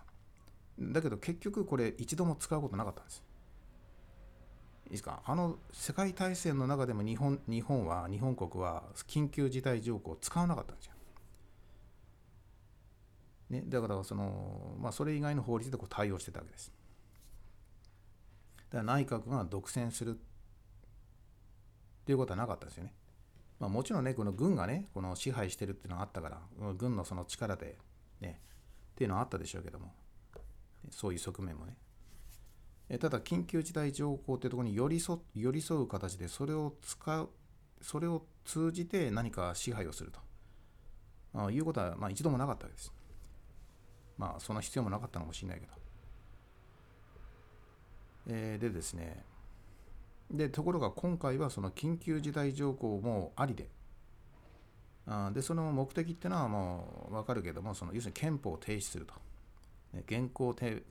憲法をこう停止させてですね、まあ、平和国家じゃ、まあ、平和平和憲法を持っている国じゃそのその時点でなくなるわけです。えつつまりその逆に言うと公選権を、えー、これね、まあ、作れるというかまあその公選権を認めるという形にだからこう解釈できるわけです。そうでしょ？だって現現行法現現行のその法法体系というかその、ね、憲法の中では日本は戦あの戦争できないですよね。あるいは戦争に、まあまあ、その自衛力ねこれがだからその超法規的な措置で、まあ、自衛隊法っていうのを作ってでも憲法と相入れないわけですよね。えー、だからそこの矛盾をそのやっぱりこの改憲自由その憲法を変えるっていう方向で、えー、その辻褄合わせようとしたんだけどでもこれがなかなかできないから、えーね、戦後77年経ってできねえ。ね、できなえー、まあ憲法が出てできたのはあれか、えー 52, えー、52年ですか。ねえーえー、なので、えー、まあ70 77年か。えー、待って待って、えー、っと、そうですね、2年ですから、えー、70年で、えー、70年か。ね、だから、まあ、それぐらいの期間ね、ずっと、だから、変えて変えることはできなかったですよ。だから現実にはもうどんどんね、自衛隊もその、まあ、えー、まあ、いろんな装備がね、あの陸まあその当時あれでしょ？そういう予備隊みたいなとこからでこの自衛隊法でその自衛隊っていうのが作られてでこれはその今はその国軍っていうかねナショナルアーミーにこうしていこうとあいうでこれもねその緊急事態条項を発動してだからそういうあのね実際には自衛隊をこう動かそうとする時にさ緊急事態条項をこれ発動できれば動かせるわけじゃないですか。それもしかもその自衛隊法っていうところはその現行現行の一応、えー、平和憲法の中でのその自衛隊っていうことでかなり制約を受けてますから。ね、もう災害救助とかにもこう使えるみたいな、まあ、自衛隊法の中身よく知らないけど、まあ、そういうので動いてるわけでしょ。だからそのもうもうミリタリックなさもう軍事オペレーションのところだけにこう専念させるみたいなそういう自衛隊法だってその新しくこう作られ作り変えられる、うん、でもその自衛隊の意味がだから当然その名前も変わるわけで、ね、そしたらもう展開力っていうか、えーね、どんどんこう外にも打って出れますみたいに。ねえー、みたいな風なその法律改正がさその緊急事態条項でもその何一気にこう変えられちゃったら、えー、でこれをその阻止することはできないわけですよね。でさっき言ったようにそのデモなんかしちゃったらこれ片っ端からこう、えー、ねあの捕まってしまうわけで。で例のあれだよね香港の香港のあの要するにねあ,、まあ、あれですよ緊急事態条項でしょあれ国家安全法っていうところで香港を潰したわけでしょ、えー、そういったその自由な表現だとかそのベースになるそのね、えー、そのサーバーだとか SNS のところね。あれあれをその奪うために国家安全法であの中国軍隊に乗り込んでいったわけですか。らでそれ反対するやつはもう中国国内のその収容所に入れますせみたいな。ね。実際に入れられた人も入れられてる人もいると思うけど。あでこのもうで学生がものすごくこれ抵抗してね。そのサーバーの設置されているのは弾薬の中にあったからね。でそれがその外の情報、ね、あるいは外外にその中国の内情をね伝える本当に一番の大きなあそういったなんだ？選挙運動？えー、ね、だからそういうその、ね、今の現代はそういうねあのこのネットワークっていうのがやっぱりそう肝ですから、ね、だからなんだろうね。どこのあれかな。今日なんかあれだよね。1日からあのこう、えー、ポスターポスターをそのねポスター掲示板がなんかいきなり立ってたけどさ。公園行ったらね。もう今日からあれなのかなこれ。ああいう凱旋やっていいのかな。凱旋というか。な感じだよね。はい、えー、でですのでね、えー、まあだからまあ安倍さんね。あ安倍さん安倍晋三っていうかまあああいういろいろこうなんか疑惑というかさいろんないわくつきというかいろいろあるけどまあ、政治家ってやっぱりそのねやっぱ泥臭い面っていうか必ず、うん、まあだからもう清廉潔白でねもう何の落ち度もありませんみたいな人世の中いるわけないんだから。そんないるわけねえんだから、ね、何かしらいろんな部分があるわけで、ね、黒い部分は、誰だってありますよ、ね、それがないないと思ってること自体がそのおとぎの国なわけだから。ね。ああ、ね、なんでだからそれはもうね政治家にそこを望んじゃいけない。やっぱあくまでも国益的なところでそのプラスになるかどうかっていうところでやっぱりねでももう小さなところはもうもうなんていうかなもうあんまりこうそこをつついてもしょうがないから。いや大きな仕事をね日本のために大きな仕事をしてくれる人であればさまあそれはもうねまあだからだからそういった人を見つけることさえ日本今困難になってるわけだからそもそも。そこになんか清廉潔白なんていうねまたそんなもん入れて要求をしたらさもう壊滅状態になっちゃうじゃん。えー、ねえー、だから少なくてもだからそのまあある程度政治家だからね今名声欲だとかいろいろあるだろうからね立場が。だけど最終的にその、えー、やっぱりね最終的に日本のためにっていうふうにさそこは譲れないみたいなところをやっぱり持ってる人じゃないとね。でそれってどこでわかるかっていうとだからメディアの評判なんか当てにならないわけよ。あその現場でね現実際に何をしたのか。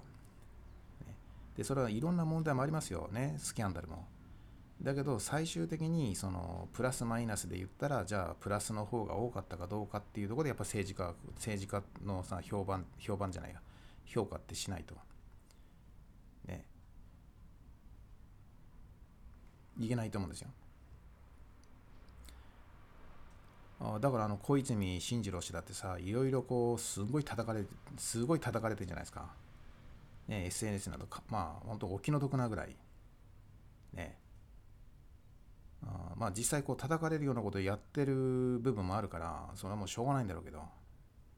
でもそのでねそこでさそのまあ彼もその賛成議員だけど。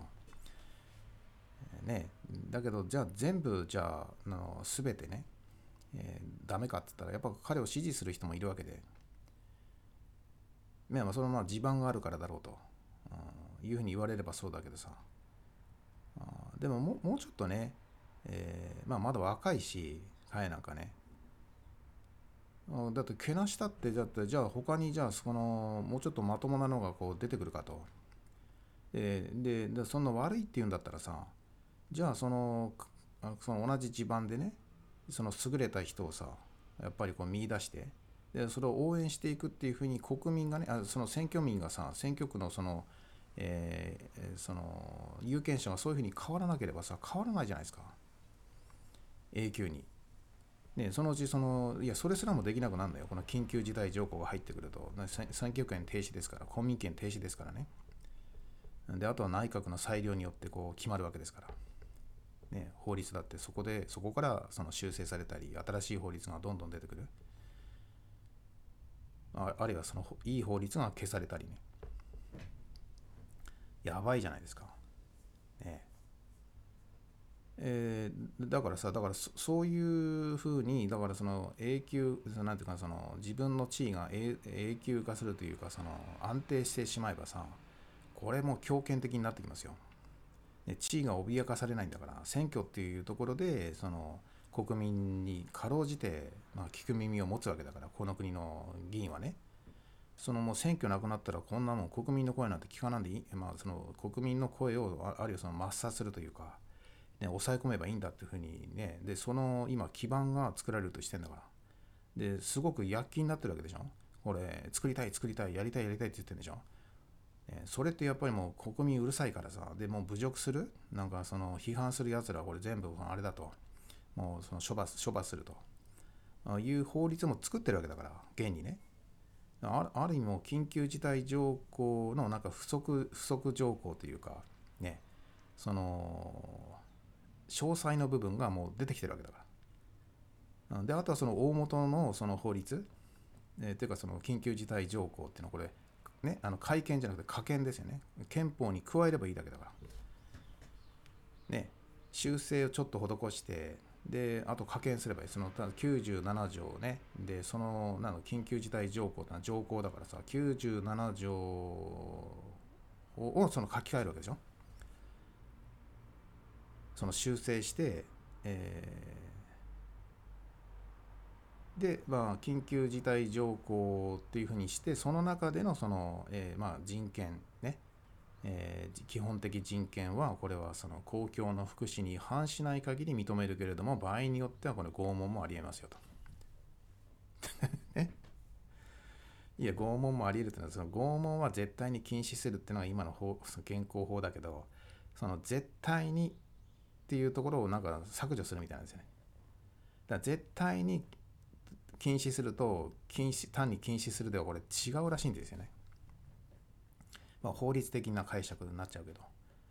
だ絶対に禁止っていうのはこれは何があっても絶対禁止っていうのは要するにこれは政府にその人権を制限するようなことをこれ権限を持たせないってことね。だけど禁止するっていうのはその状況によってはこれをその禁止しなくてもいいっていう解釈になるなるらしいんですよ。ね。え、どっちも禁止だろうと思うでしょ？でもそうじゃないらしいんですよね。うん、単に禁止するっていうのは。うんだから絶対にってのは要するに緊急事態条項みたいなやつが出てきてこれを禁止することも禁止するって意味なんですよ。どんだから憲法がある限りそのね機能する限りどんな状況が発生しても絶対に人権はこれはね制限してならないと。肝の部分なんですよね。でこれが要するに単に禁止するだとねえだから緊急事態条項みたいなところがあ、ね、これが入ってくるとその元では禁止しなくてもいいという話になってくるから嫌だ嫌だよねっていうかでだ誰が喜ぶのそんなのね。今の議員権力者だけだよ。そんなんで喜ぶの。はあだからあくまでもその政府の存続政府が維持する崩壊しないために作るんですよ。っていうことは逆に言うと政府が崩壊するってことだねこれから。このままでは。現行法では政府が崩壊しちゃうから、えーね、崩壊が見えてるのでまあ現行政府というか今のあれね与党だよね。与党がその崩壊しちゃうからでこれをその防ぎたいんで一生懸命彼らはこれやるんだやるんだって言ってるわけね。でその時にその緊急事態っぽい今状況じゃないですか、ね、ココロナが起きたりねそのウクライナがああいうふうなその戦争があるとかね、えーで中国が拡大してるとかさ。いう話。そうでしょ。でこれがもうなんていうかその台湾有事だとかさ。北方領土も帰ってこないだとかね、えーもうこれ大変だと。日本は、まあ、経済も大変だと。財政財政ももうもう赤字でどん全然ねこれから、まあ、増税もこれから、まあ、ますます貧しくなっていくみたいな。いう感じでしょ？ね物価も上がってどうのこうのとか日本だけじゃない世界中でそうなんですから。でこれはもう緊急的なあ緊急事態条項がないともう乗り越えられないみたいな洗脳をやってるわけですねこれね、まあ、どんどん恐怖に陥れてもう思考力奪うわけですよ。でそうやってあの太平洋戦争の最中でさえね緊急事態条項ってね、えーこれが存在していたにもかかわらずそれを使うことはなかったわけです。ね、だからその日本の歴史でかつて一度もないわけですよ。緊急事態条項を使ったことは。だけど今の流れって緊急事態条項があ、ねえーこれが現行憲法ではないのないの当たり前でその公選権は今日本の憲法にはあのこれないんでね書き込まれてないんであのあくまでも公選権ねその戦争するっていうところのあの憲法、まあ、国の公選権を認めている、えー憲法においてはねその緊急事態条項必要なんですよ。だからその戦争する権利とセットなんですよこの緊急事態条項ってのはだから緊急事態条項が入ってくるともうこれ公選権を持つってことなんだだって明治憲法がそうだったからでもともと自民党とか与党ってさその要するにその明治憲法の時代にちょっとこう戻りたいっていうのがあるわけですよ。もともと。でそのじゃあ明治憲法っていうか明治政府ってのは一体何だってことが軍事政権なわけですよ。ね。そのどっから見ても軍事政権なんですよ。だって民主的に選ばれてるわけじゃないから。ね、革命政権なわけだから。だから分かりやすく言うとそのどっちが分かりやすいかっていうとその、まあ、おそらく中国共産党みたいな感じにこれからなるんですよと。日本の国家体制ね。でそれでええんですかっていう話なのね。だって共産党っていうのはその共産党というのは中国の憲法の上に立つ存在なんですよ。超超法規的組織なんですよ、ね、国家の国家を指導するのが中国共産党なんですよ、ね、そういう規定になってんのね、中国の憲法ってそうなってるのよ。でこれってもう中国っていう国はね中華人民共和国って最初からもう非常その緊急事態条項が実現した社会なんですよ最初から建国のその日から。でにもかかわらずその国国家安全法っていうその緊急事態の法律を今回だから香港香港は自治その自分たちのその法的法のね法のえー、この国内法がその、えー、香港に適用できないんで国家安全法っていうのを別に作ってだから作ったの共産党でしょ、ね、共産党のその指導部が作って、ね、でこれを香港にその適用したわけですよ、まあ、香港というか日本にも適用できるんだね。国家安全法っていうのはその別に中国国内法じゃなくて海外に適用する何て言うのかなあでさらに上を行ってるわけよね、だから日本の緊急、その緊急、そのこれ、えー、緊急じ、えー、緊急じ、え緊急事態法、えー、緊急事態条項か。で、これって、あのー、まあ、中国はすでに海外に対して国外ですよね。その違い法、違法権っていうか、その内政干渉だと思うけど、その外国のその国内法を無視した形でその国家安全法っていうのは地球のどのどの場所にもこれ適用できるんだと。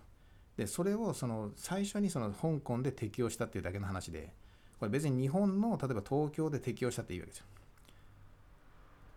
ね、東京に対して国家安全法を適用するとででその要するにこれね国家の安全でなんでこんな話になってくるかっていうとそのでなんで日本を今対象にしたかっていうとその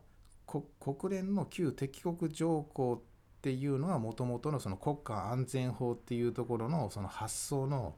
えー、根源になってるところなんですよ。で中国はその皆さん知ってると思うけどこの安全保障理事会のその常任理事国なんですね。で日本に対してその旧敵国条項を適用できるその権限を持ってるわけです。だからその国そのそのでそれのねで国連がだからそれはさ国連のその常任理事国として旧敵国条項をその適用できるその権限を持ってるんだけどそれをさらに何て言うかな国内法との関係で、えー、まあ、東京あですから日本に適用するためにね具体的に適用するためにあの国家安全法っていうのをわざわざ作ったんですよ。でとりあえず試験的にあの香港でそれを実施したっていうだけなんです。ね。だから国家安全法の その使い道っていうのは、だからその最終的なターゲットっていうのは、だから要するに中国にこうね、立てつくというか、えー、で、その中国がその制御したい、コントロールしたいっていう国、他国に対して使うものなんですよ。だから次は当然台湾に対して使ってくるわけよ。ね。なお、そんな当たり前なわけ。次はそのねあの、タイミングによるけど、次は台湾に対して国家安全法をこれ適用して、あと国内、あのあとその総動員法があるでしょ。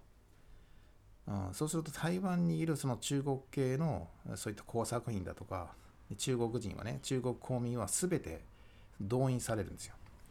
で、その台湾国内のその反中勢力だとか、ね、そういったその、例えばそのサーバーであるとか、こう破壊しなきゃいけない。ね、あといろんな分断工作だとか、その要するにね、か乱工作をしなきゃいけない。まあ水、水道を使えなくするとか、電気、送電線切るとかね。そういうことをどんどんこうやらなきゃいけない。っていう、そういうその動員法ね。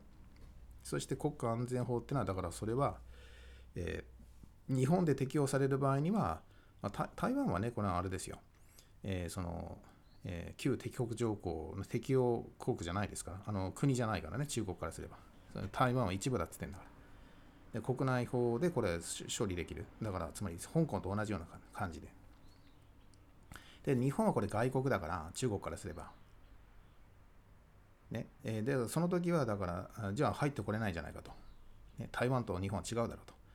じゃなくて日本の場合にはさらにまずくてその、えー国連の旧敵国条項を使ってその、えーまずこれをその、ね、大義名分にして中国の国家安全法も適用できるんですよ。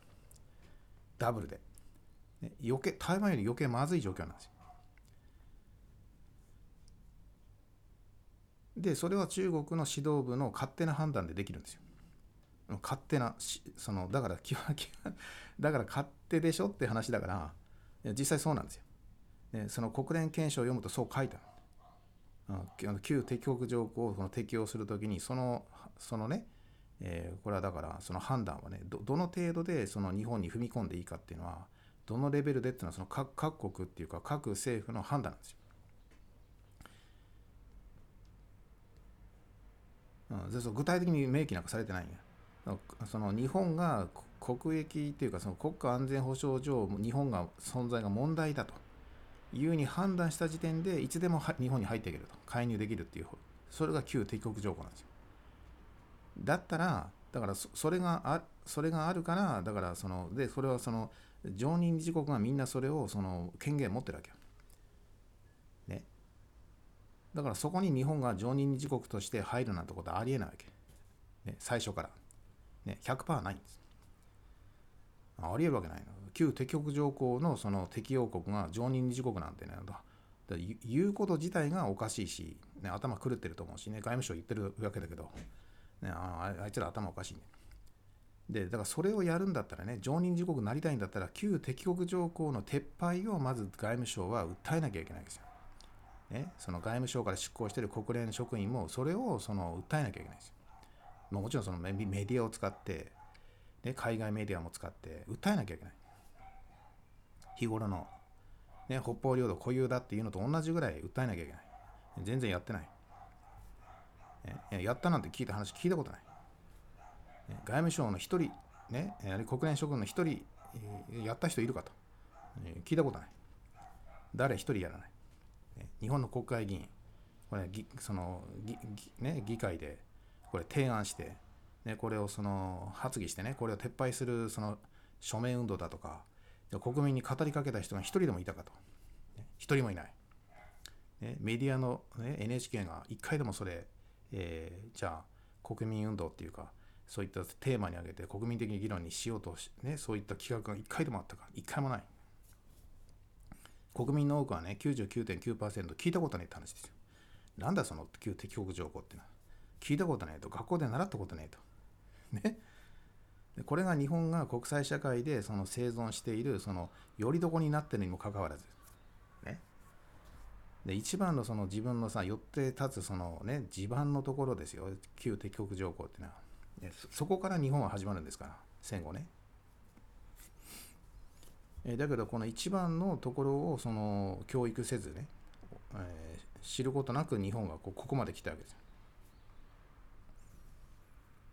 ここういうのはねこれ身の程知らずっていうわけですよ。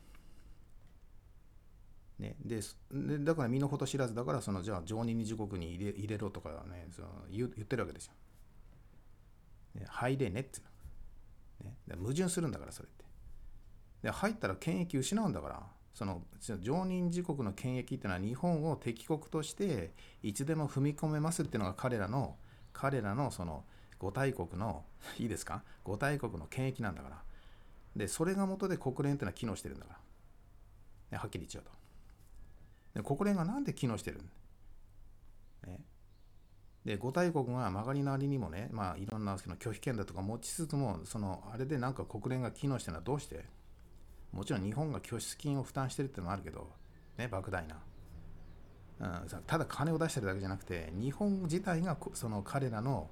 なんていうかこれ、生け生け捕りというか、生贄になってるわけですよ。で、いつでもこれ、あの踏み込めると。ただ、どの国もいつでも 踏み込めるっていうところで、お互いに牽制し合ってるわけですよ。ね、だから日本はその平和憲法っていうのを持つことができたわけ。わかります？ねわかんな。いつでも日本に軍事介入できるからっていう権限を多数が複数が持ってるからみんなに睨み合ってるだけなんですよ日本の周りで。でみんながに睨み合ってる状態を作ることによって平和憲法っていうのが日本で導入できたわけですよ。でこれ作ったの誰ですかじゃあ？え？米国？え？米国が作った？いやこのシステムだよ。その相互監視のシステムそしてそのバランスオブパワーだよ。ね、どの国も日本に手を出せないと。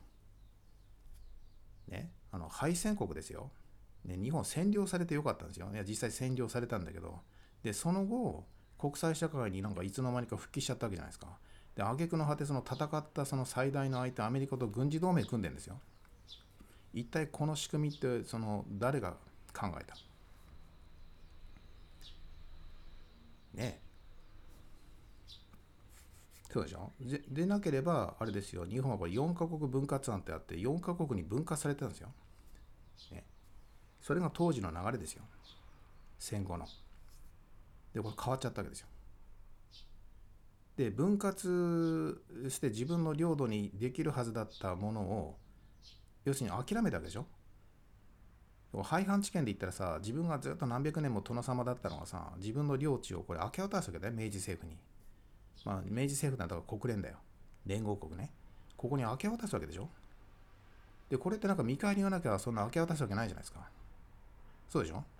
で、それと同じで、見返りってのは日本なんですよ。日本そのもの。だからいっぱいその、その、日本をこの超えさせたわけ。ね？戦後、日本その高度経済成長で、ね、日本を太らせたわけですよ。だって自分たちの権益なんだから。ね、それ貧しくなっちゃったらさ、もうあれ権益じゃなくなっちゃうでしょ？ね、だからアメリカは自分でその権益を独り占めしようとしたわけですよ。で、日本を太らして、えー、それでアメリカもそのね、えー、これあの日本にたくさんね資金日本のその黒字をこのアメリカでねこう還流させて、まあ、国債買ってさでアメリカの軍事力っていうのをそのその日本はそのファイナンスしてきたわけですよ。で日本をフ超えさせなければね産業国家にしなければ何なしできない話でしょこれって。日本がその農業国でさ貧しかったらダメなわけですよ。だから猛烈にその投資をね援助して日本をその産業国家に仕立て上げたわけですよ。で、その結果、ますますその日本に手が出せなくなったんですよ。ね、自衛隊ができたからじゃないですよ。ね、そうじゃなくて、自衛隊があろうがなかろうが、ね、あんま関係関係ないですよ。で、問題は、だからその旧敵国条項っていう、その、なんていうかな、その、まあ、人参だよね。で、この権益をみんな、あその、まあ、五大国が授かれることになったんで、で、その見返りとして、だから、えー、日本のその 4, 4カ国分割、まあ、アメリカも入ってる5カ国だけど、だからそれぞれ領地をなんか分取るっていうんじゃなくて、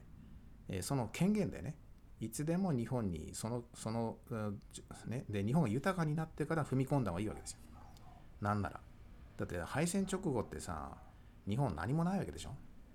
ね。だからそこにそのなんか侵入してきて、その直轄統治やったところで、要するに財政負担が増えるだけじゃないですか。当時中国だって貧しかったし、まあ、ていうかそもそも中華民国だし、今の中国じゃないよね。だからその日本がそのその領有していた台湾に逆に日本が領有領、えー、その、えー、その領有されるっていう逆現象になっちゃうから、で、これ台湾にとって非常に、まあ、中華民国政府にとって非常に負担じゃないですか。だったと思うんですよ。まあ、例えば九州をその中華民国が支配するとして、ね、九州を治めるの大変だと思いますよ。お金かかっちゃって。だって台湾自体もその中華民国自体も疲弊してるわけですから。で、唯一その財政的に軍事的に優位だったのはアメリカだけでしょ。ヨーロッパだってもう散々だったんだから。ね、だからアメリカの支援受けたほどなんだから。だからアメリカの単独支配になるわけよ。まあだから日本を直轄統治すると非常にコストかかるから、ね、で、で、その最後まで参戦しなかった、まあでも第二次世界戦大きな犠牲払ってますよね。え、まあ、そのスターリンだけがちょっとだからそのアメリカとこう対抗していく、その、まあ、対抗場ではあったんだけど。ね、だからそのもういきなりあれでしょ？南進してきて北海道に入ろうとしてしたわけですからあやる気満々だったわけですよね。だけどもやはり、えー、これはあのまあアメリカが全部ねっていうか、えーこの一極支配っていうところで他のほらあのねその権限持ってる国々がやっぱり実際に日本に入り込んでこれないから、まあ、唯一その危険性があったのはそのスターリンね、えーソ連ですけど。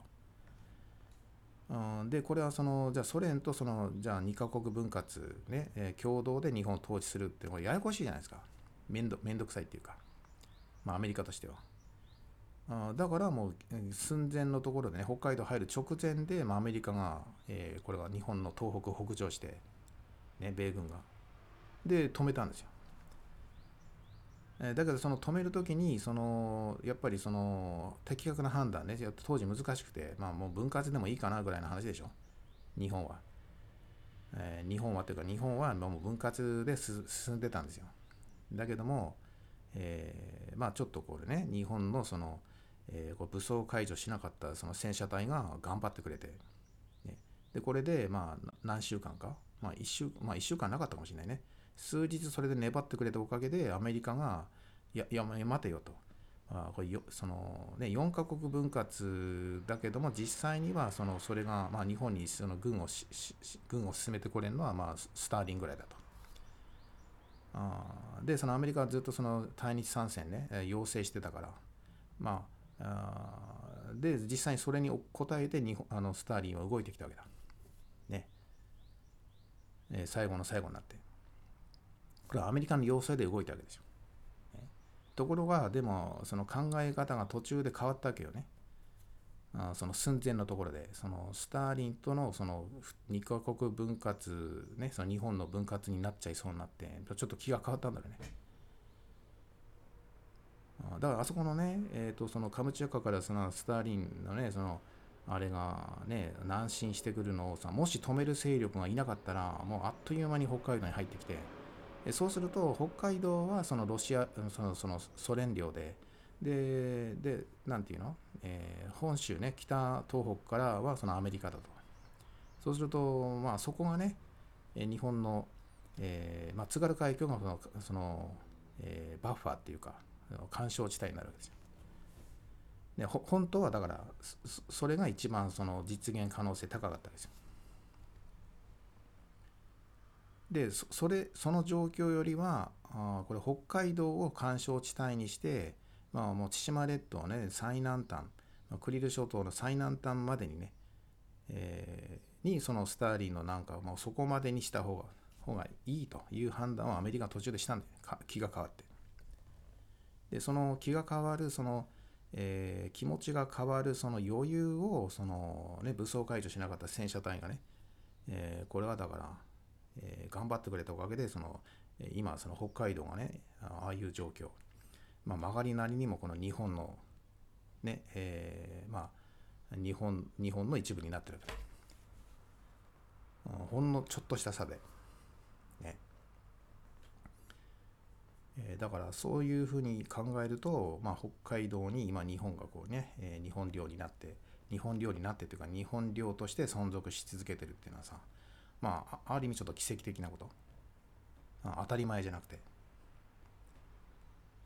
うんまあ奇跡に近いことなんですよ。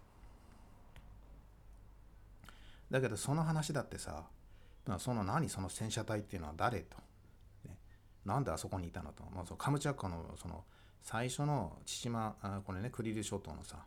ていうか千島列島の最初の北北北端の、ね、カムチャッカ半島に一番突き出てる、まあ、2番目の島かな？そこに戦車隊を置いたんですよ。日本軍はね。でそこに戦車隊がもしなかったら、まあ、状況変わってて、ねまあ、一気に北海道まで入る時間はあったはずです。ね、この寸前のところでだから北海道に上陸する今今上陸するかっていうところでね、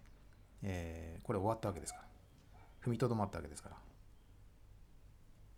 はいおしまいってことなんそこでね。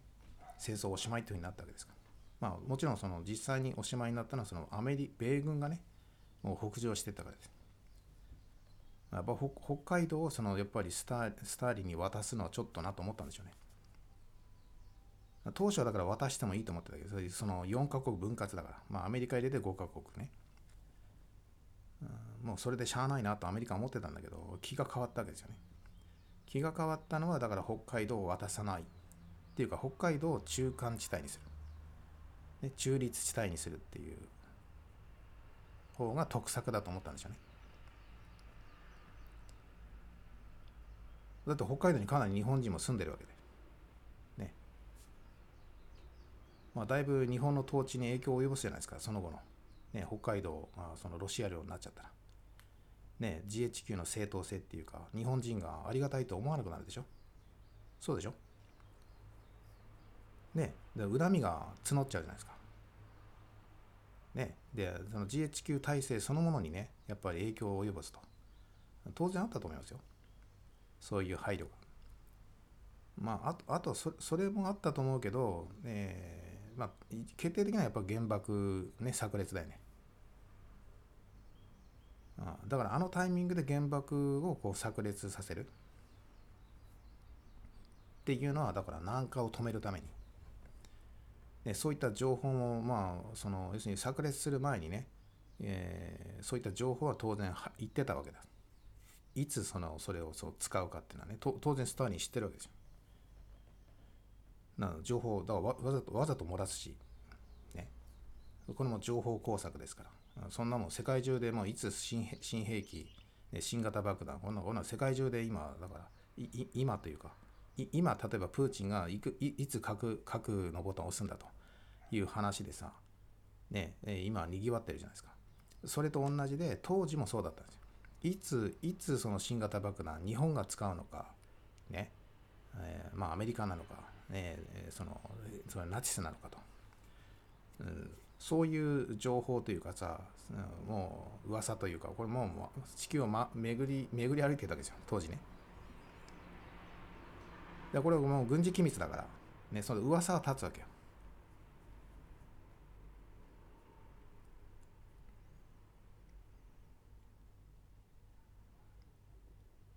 それと同じ。まあ、あだね。また話が長くなっちゃったね。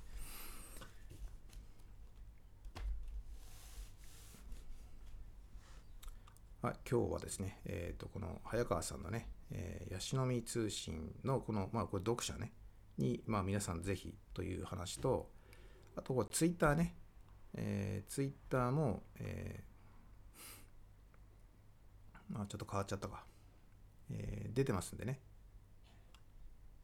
ツイッターでもね、この、まあ、あれで出てくるかな。ツイッターの方がね、長いんだよね。なんか、たいえー、2つの、2つの海をつなぐなんとかかんとかって、その著書の方のタイトルを、そのね、ブログ、あのツイッターのタイトルにされてるんで、まあ、これはまあ、あリエコ早川、えー、で、出てくるんじゃないかな。リエコ早川で、あれ？グローバルカウンターテロリズムカウンセルと、ハンテロ委員会みたいな。これはどこの機関、機関っていうか、これは、あ早川さんですね。早川さんのなんか、証明書みたいな、これで、なんでしょう。メメンバー、あ、えー、あこれ2022年のか、えあハンテロ委員会、どこだろうね。で、このキースピーカーね、えー、基調講演されたんですね。まあ、こういう方ですよ。えー、オンラインであのスピーチされたのか。これ内容のね、えっ、ー、と、グローバル、えー、こういう内容にあるんでしょうね。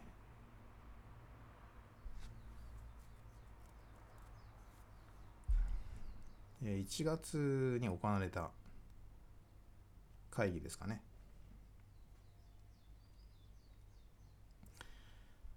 えこれをちょっと読みますと、まあ、内容の初頭の中でのこういった、えー、委員会みたいですね。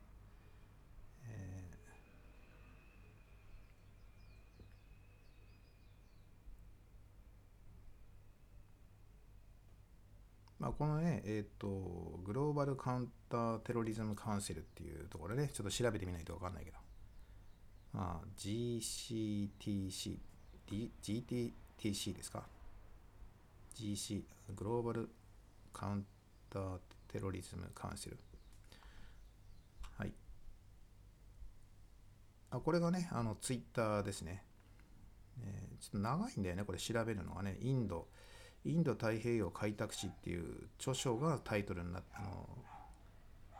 え、ツイッターのそのアカウント名になってるんですよね。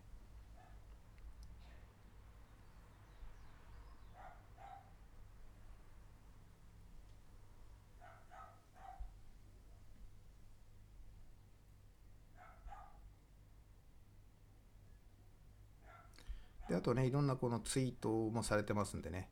まあこういったものをこう、えー、追っていくといろいろ、情報が入ってくるかなと。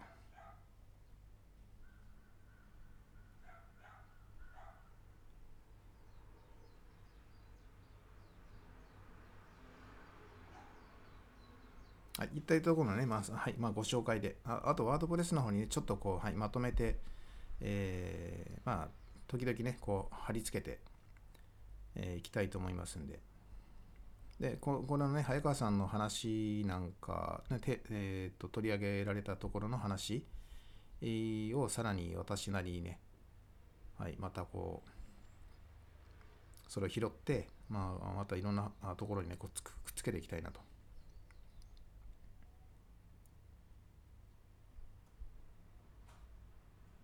かまあ、研究者ですしね専門的なお話なんで、まあ、容易ではないんですけどね。簡単にはこう、まあ、なかなかこう理解ししがたいところもあるんですけどね、えー、基礎基礎的なやっぱり、えー、情報っていうかなかったりするんでね私もね、えー、だからそういった意味でこう、まあ、勉強だと思って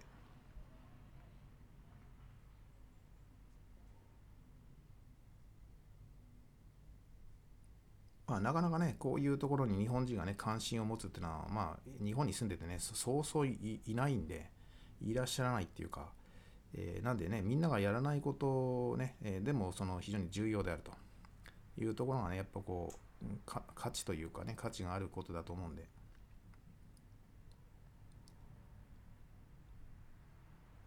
で中国がね、激しく、だからここを攻め立ててるわけですから、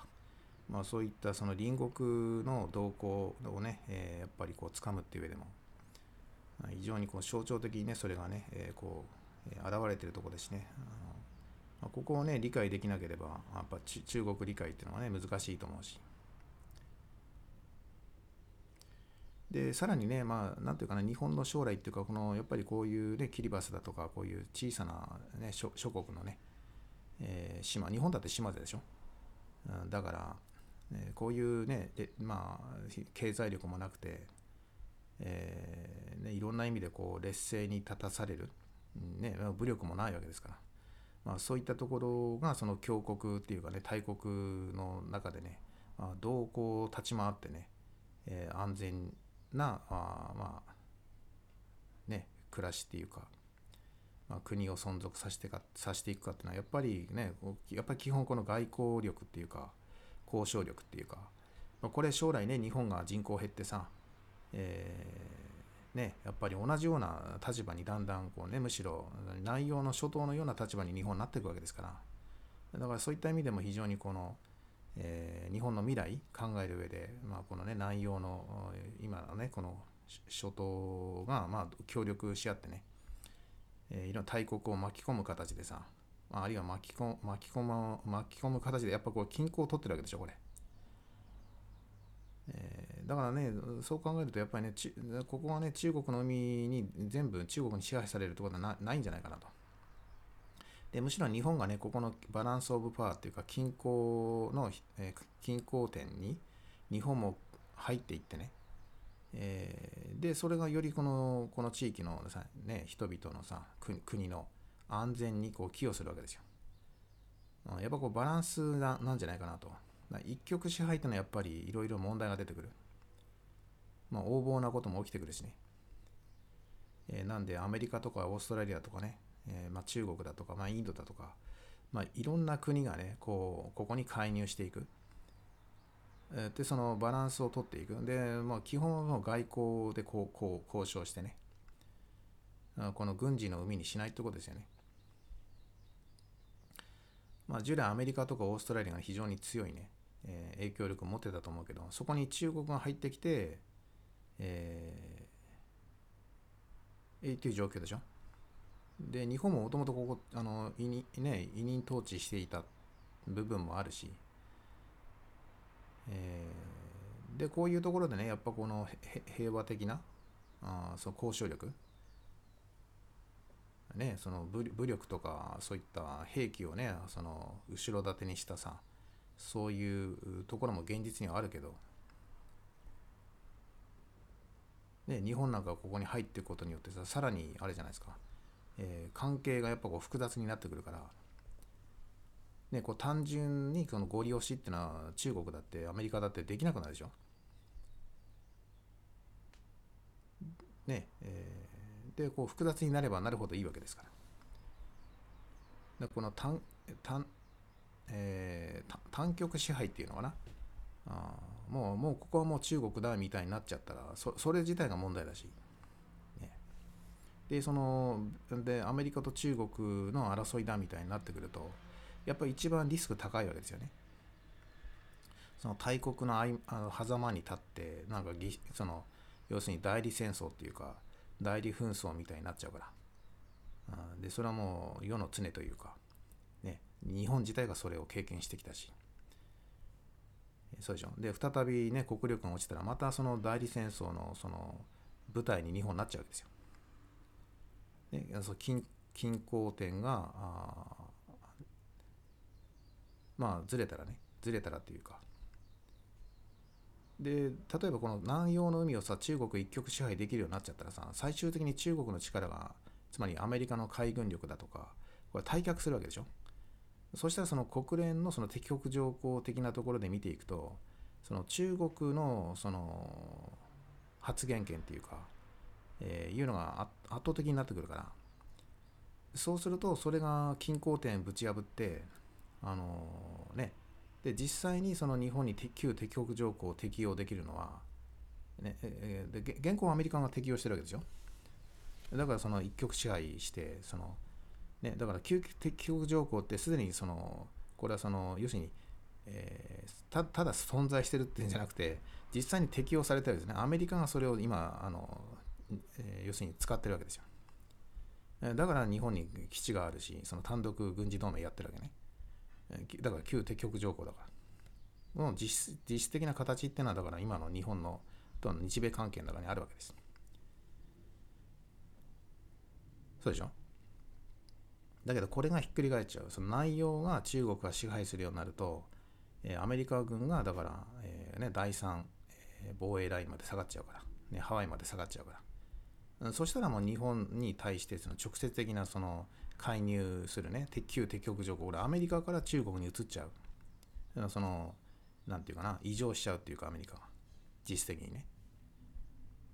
だからそれって日本の構造何も変わらないじゃないですか。単にアメリカ支配からその中国支配に変わるだけだから。っていうか日本のエスタブリッシュメントだとか日本のその今のねそのまあ与党の人たちってもうそれをそれを見込んで中国に入れ込んでるわけですよ。